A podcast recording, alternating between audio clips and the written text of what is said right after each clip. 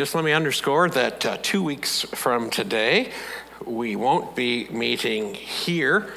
We will be meeting with our home groups and uh, taking the opportunity to join with Eco Superior in uh, cleaning up our city and glad to be involved in that way. And you'll be hearing from your home group leaders. Thanks for praying for us when we were away in California. And uh, Annette's dad had turned 97. We had a really nice birthday party. I had dropped in on him ahead of time and without my dear wife, and there was a question about uh, whether he would remember me. And we're sitting there talking. Annette's sister was vacuuming in the house. She shut the vacuum off, stuck her head out into the backyard, and said, Just wanted to say a quick hello. Annette's dad pointed at me and said, You can't do that with him. He remembered. So we had a good time, and that got to see her five siblings and families. And so here we are. A couple of weeks ago, I had started talking about intent and communication, how there are times when we say uh, this, and uh, our intent may be over here, but what is heard in the ears of those listening is something far different. So, for those of you that want to remind me after this morning that the Bruins are now out of the playoffs, I will interpret that as your love and care for me. All right? Just, just so you know. Someone said, So are the Leafs, except that I, I try to have news that is actually up to date. We were looking a couple of weeks ago in Ephesians chapter 4. We're going to touch there briefly, a reminder of the unity the oneness that we have in Jesus. If you remember, he said uh, this that we are to be eager to maintain the unity of the Spirit. That term eager, a reminder, is that we work hard at doing that, that we work hard at maintaining unity. I confess that there are times when actually it might be easier not to maintain unity because I have my uh, own thoughts, my own feelings, my own desires, my own positions, etc., etc. But Paul here says to the Ephesians, you need to work hard at it. So that causes me to do this that before I speak, I need to have a little filter back here that says something like this How will what I'm about to say or what I'm about to post, how will that help maintain the unity of the Spirit in the bond of peace?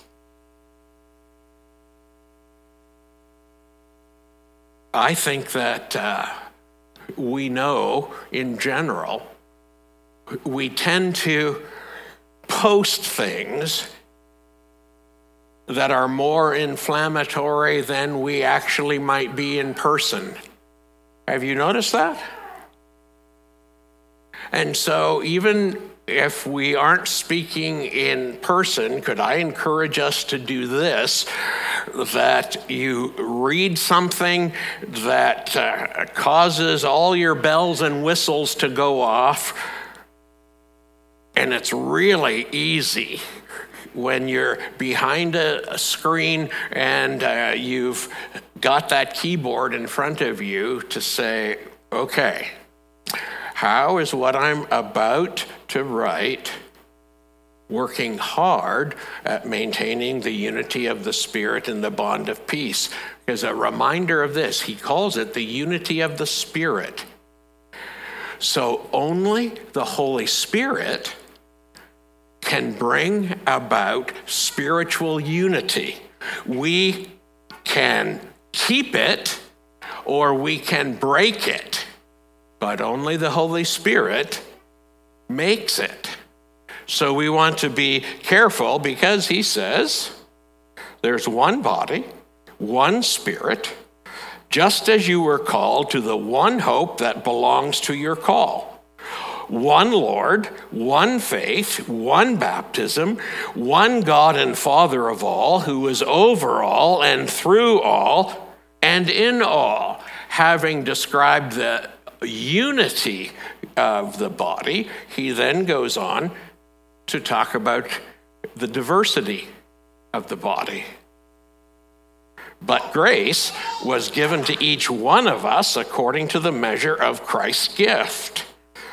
Therefore, it says, when he ascended on high, the Lord Jesus, he led a host of captives and gave gifts to men. Scripture makes it clear that we're born captive to sin, and when we trust the Lord Jesus, when we come into a personal relationship with Him, He sets us free.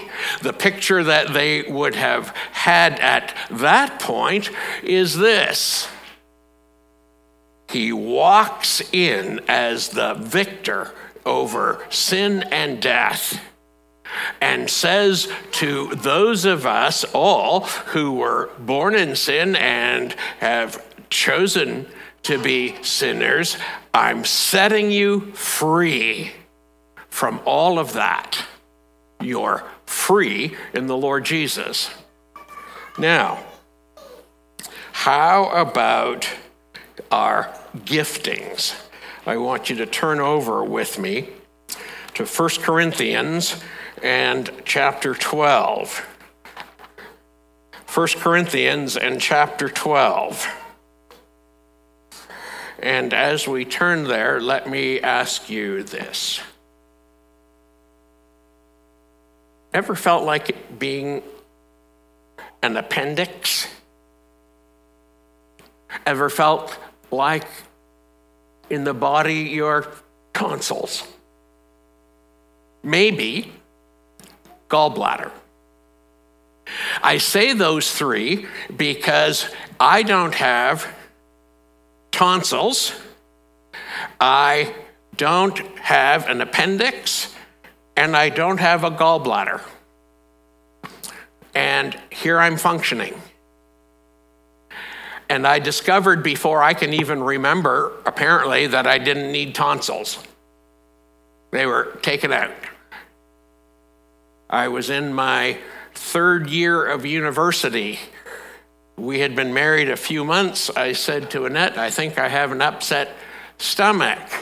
And um, I had stopped in to have it checked, and the next was a phone call. Oh, apparently I'm having surgery later tonight A few years later, out came the gallbladder. And sometimes, when we're involved in a group of people, and there seem to be like really important people. You know, like how can the church function if we don't have these people? But but I think that the church can probably function without me. In fact, you know what? I, I think that if I wasn't there anymore, they wouldn't even notice because I'm just not important. Here is what the Apostle Paul says in 1 Corinthians 12 and verse 12. For just as the body is one and has many members, and all the members of the body, though many, are one body, so it is with Christ. For in one spirit we were all baptized into one body, Jews or Greeks, slaves or free, and were all made to drink of one spirit.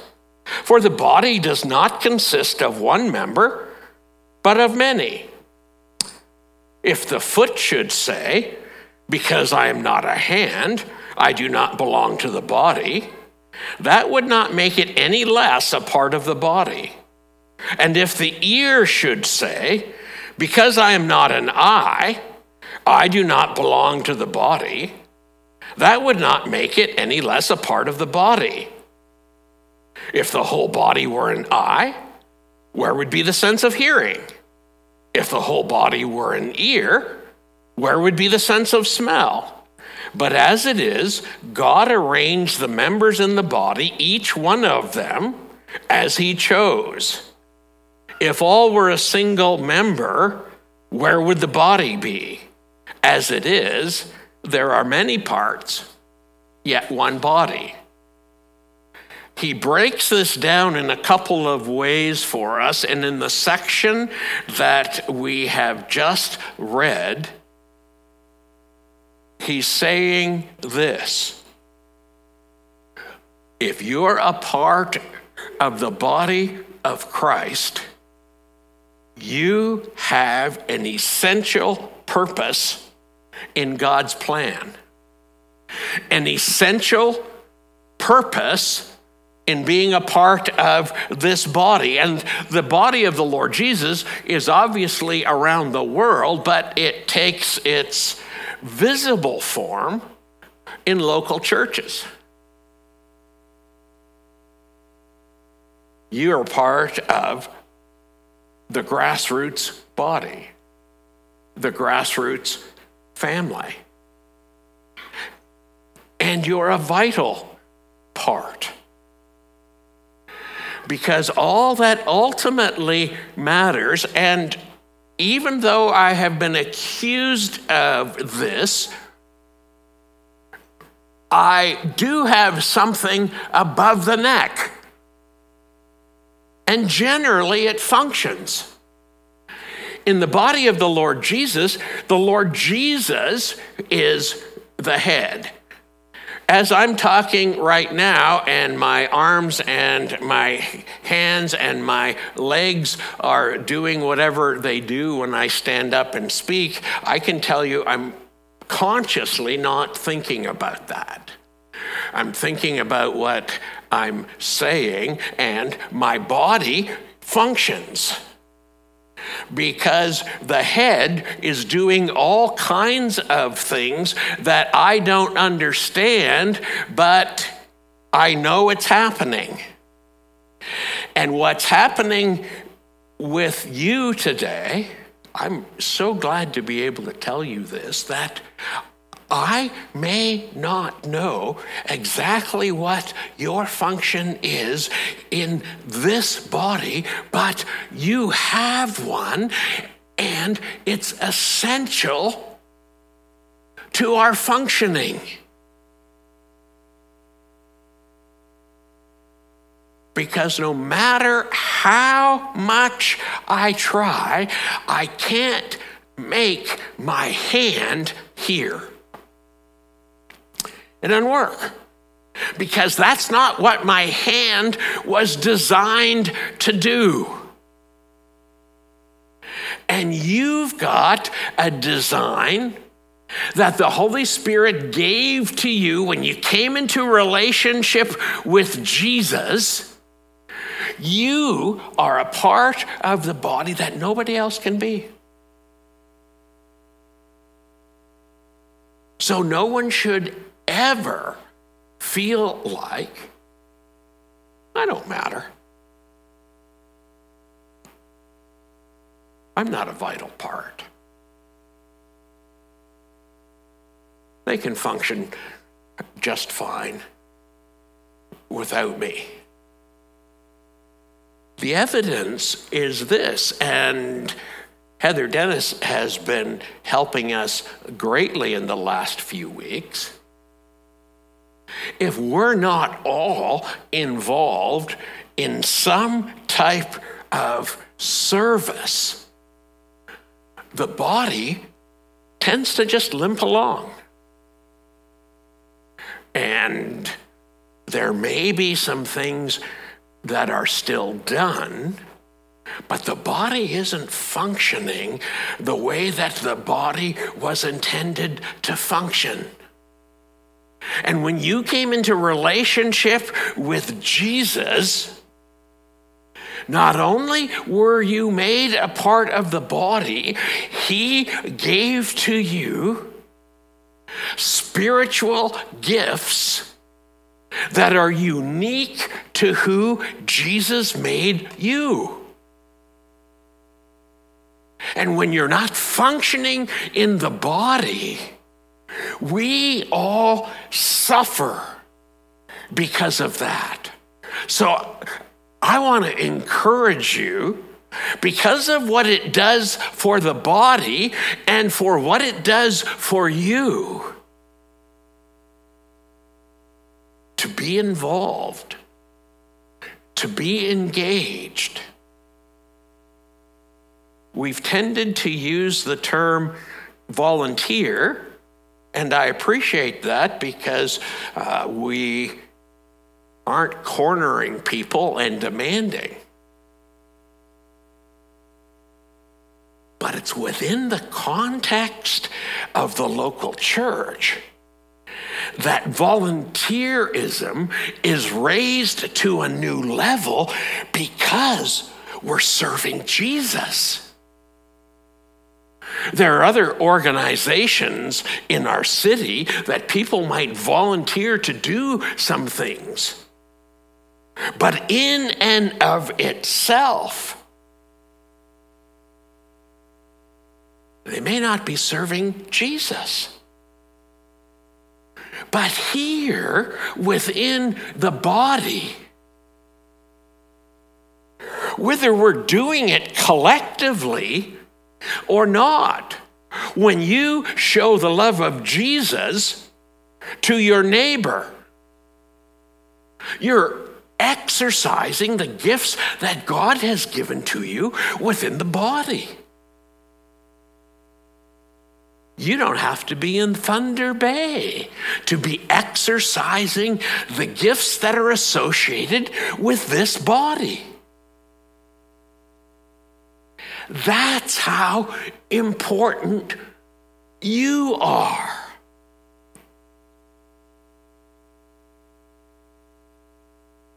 I don't think I can stress it enough. In a few moments, we're going to come figuratively to the table of the Lord Jesus. He died, rose again to make us a part of his body. And you are supremely gifted to be exactly who Jesus wants you to be. So that when you function within the body, you discover this.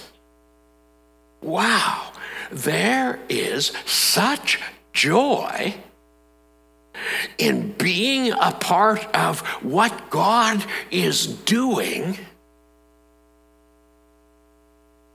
You say, hey, doesn't fill me with pride. It fills me with gratitude that Jesus would give my life this much meaning.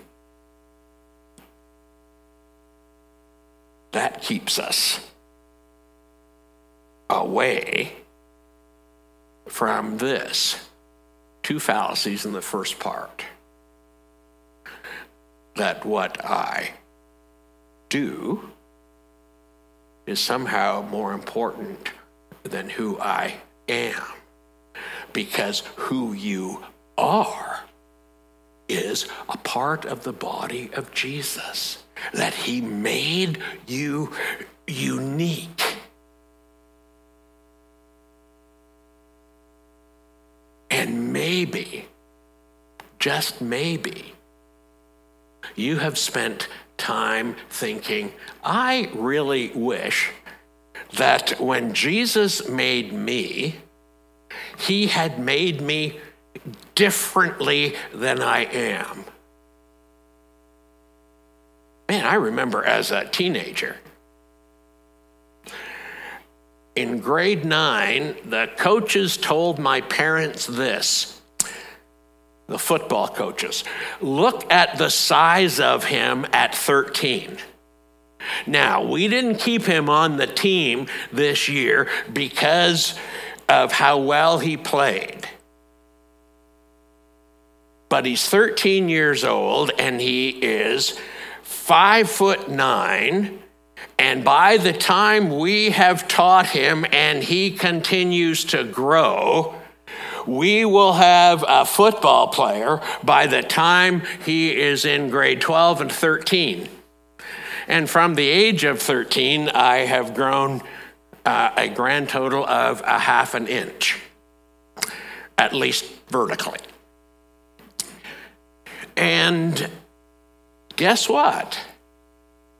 By the time I graduated from junior football to senior football, my football career was over.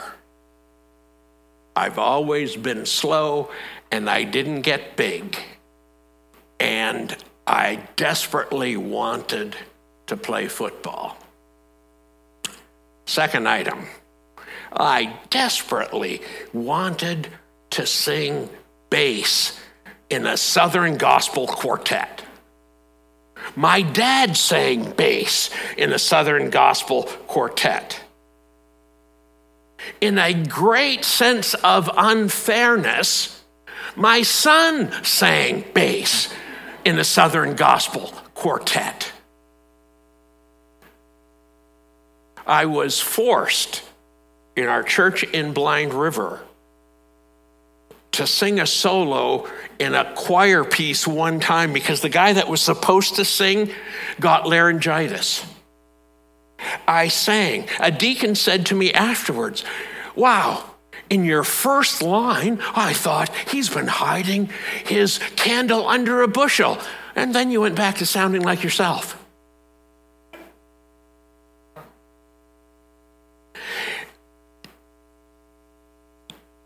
I was on a walk with a fellow who was six foot four, and he weighed about 175 pounds. And we had just heard a lecture. And he said to me, Steve, that was a really good lecture for me because people make fun of my height.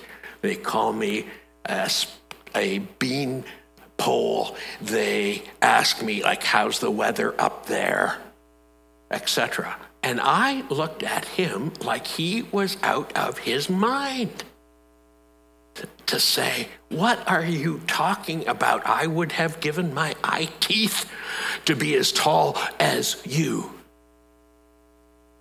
Okay, grassroots, I'm going to tell you this.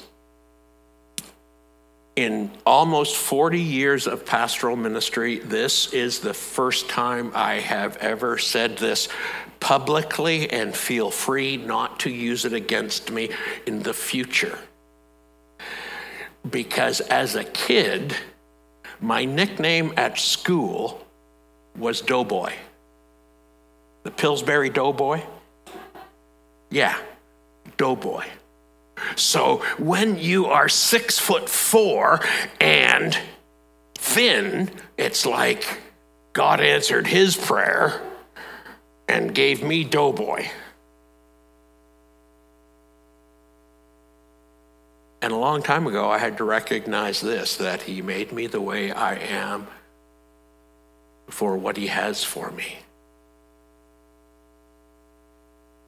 And there's still times when, now that I'm actually shrinking, that I wish I was taller. there are still times when I am playing Southern gospel music in my van that I wish I could hit the low notes that are there. But I'm glad most of the time that Jesus made me the way I am.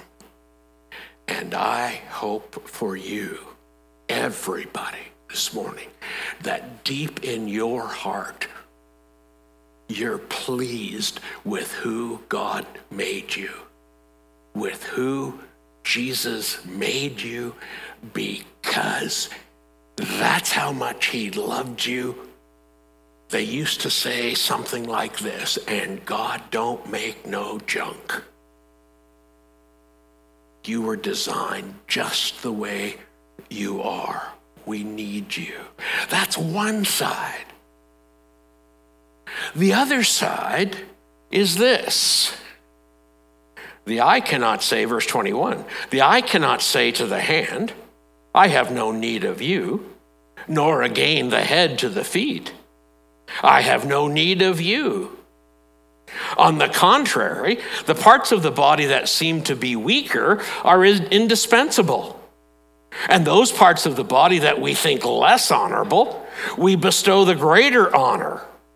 And our unpresentable parts are treated with greater modesty, which our more presentable parts do not require. But God has so composed the body, giving greater honor to the part that lacked it, that there may be no division in the body, but that the members may have the same care for one another. If one member suffers, all suffer together. If one member is honored, all rejoice together. Now you are the body of Christ and individually members of it.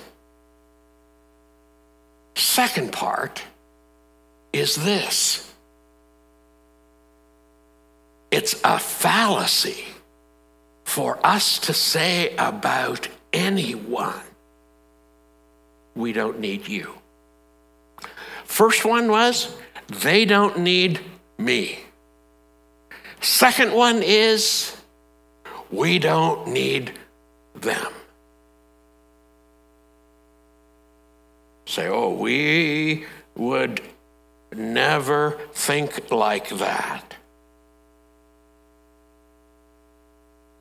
Oh, yeah?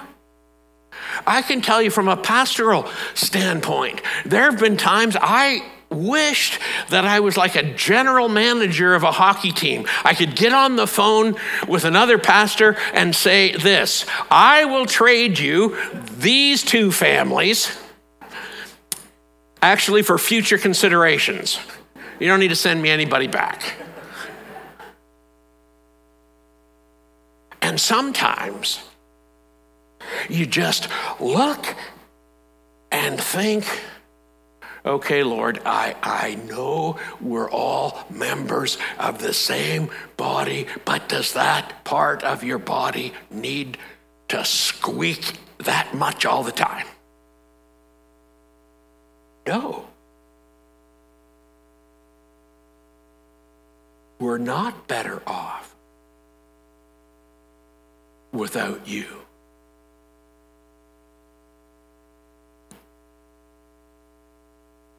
Think this through with me.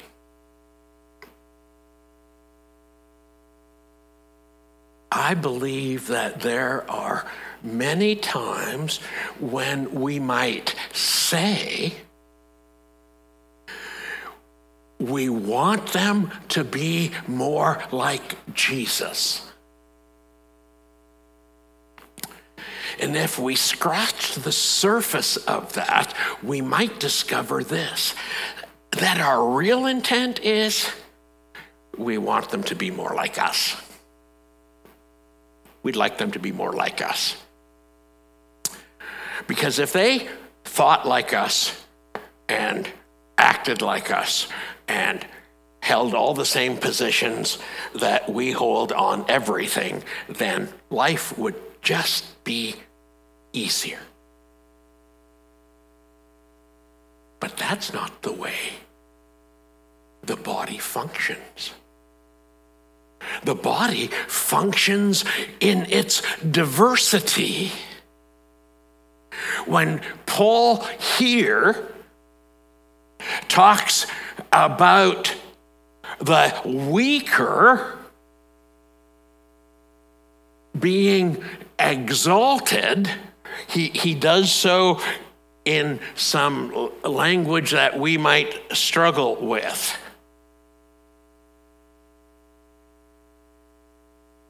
I understand this that my brain is essential. But he's put it behind all of this as protection because, in some senses, the brain's very vulnerable. He talks here about modesty and the uh, unpresentable. We know this that we keep covered that which allows us to have families. To have families. And what a delight and joy to be in this family gathering a week ago as Annette's grandparents had eight children. My father in law is 97. He's got two brothers that are still in their 90s. He's got two brothers that are in their later 80s. Do you know how many cousins Annette has? Like they can take over. And it's such a delight to see them. And Paul here is saying, no, we don't get to say about any part of the body. It's really kind of embarrassing.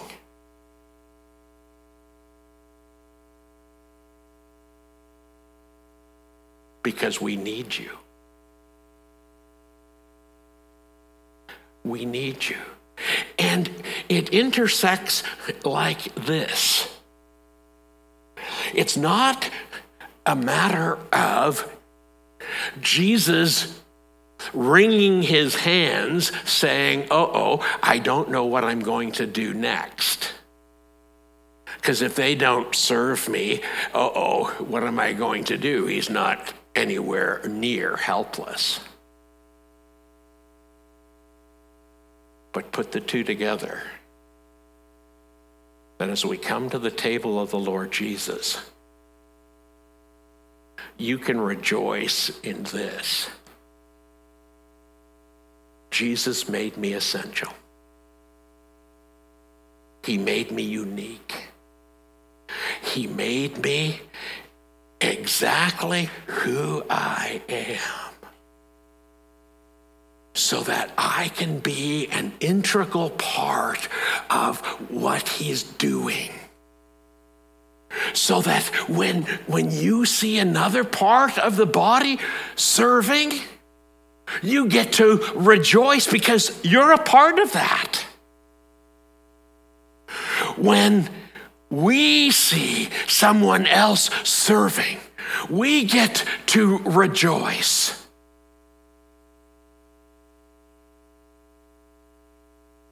You're essential because you're in Jesus. And Jesus looks today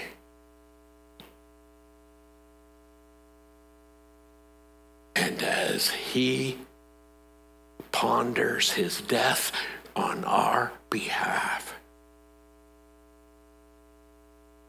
Hebrews tells us this for the joy that was set before him, he endured the cross.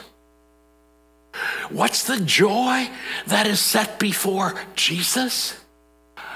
You are.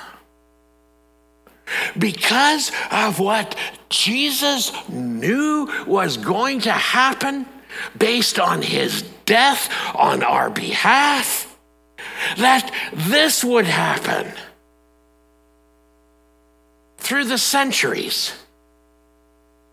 There would be Jesus followers who were absolutely transformed from the inside out, that were ever a part of his body. And in this generation, in this city, in this local church, Jesus rejoices. You glad for that today? Rejoicing in being in Jesus. Rejoicing in being a part of this fellowship. A part of his body known as grassrooters.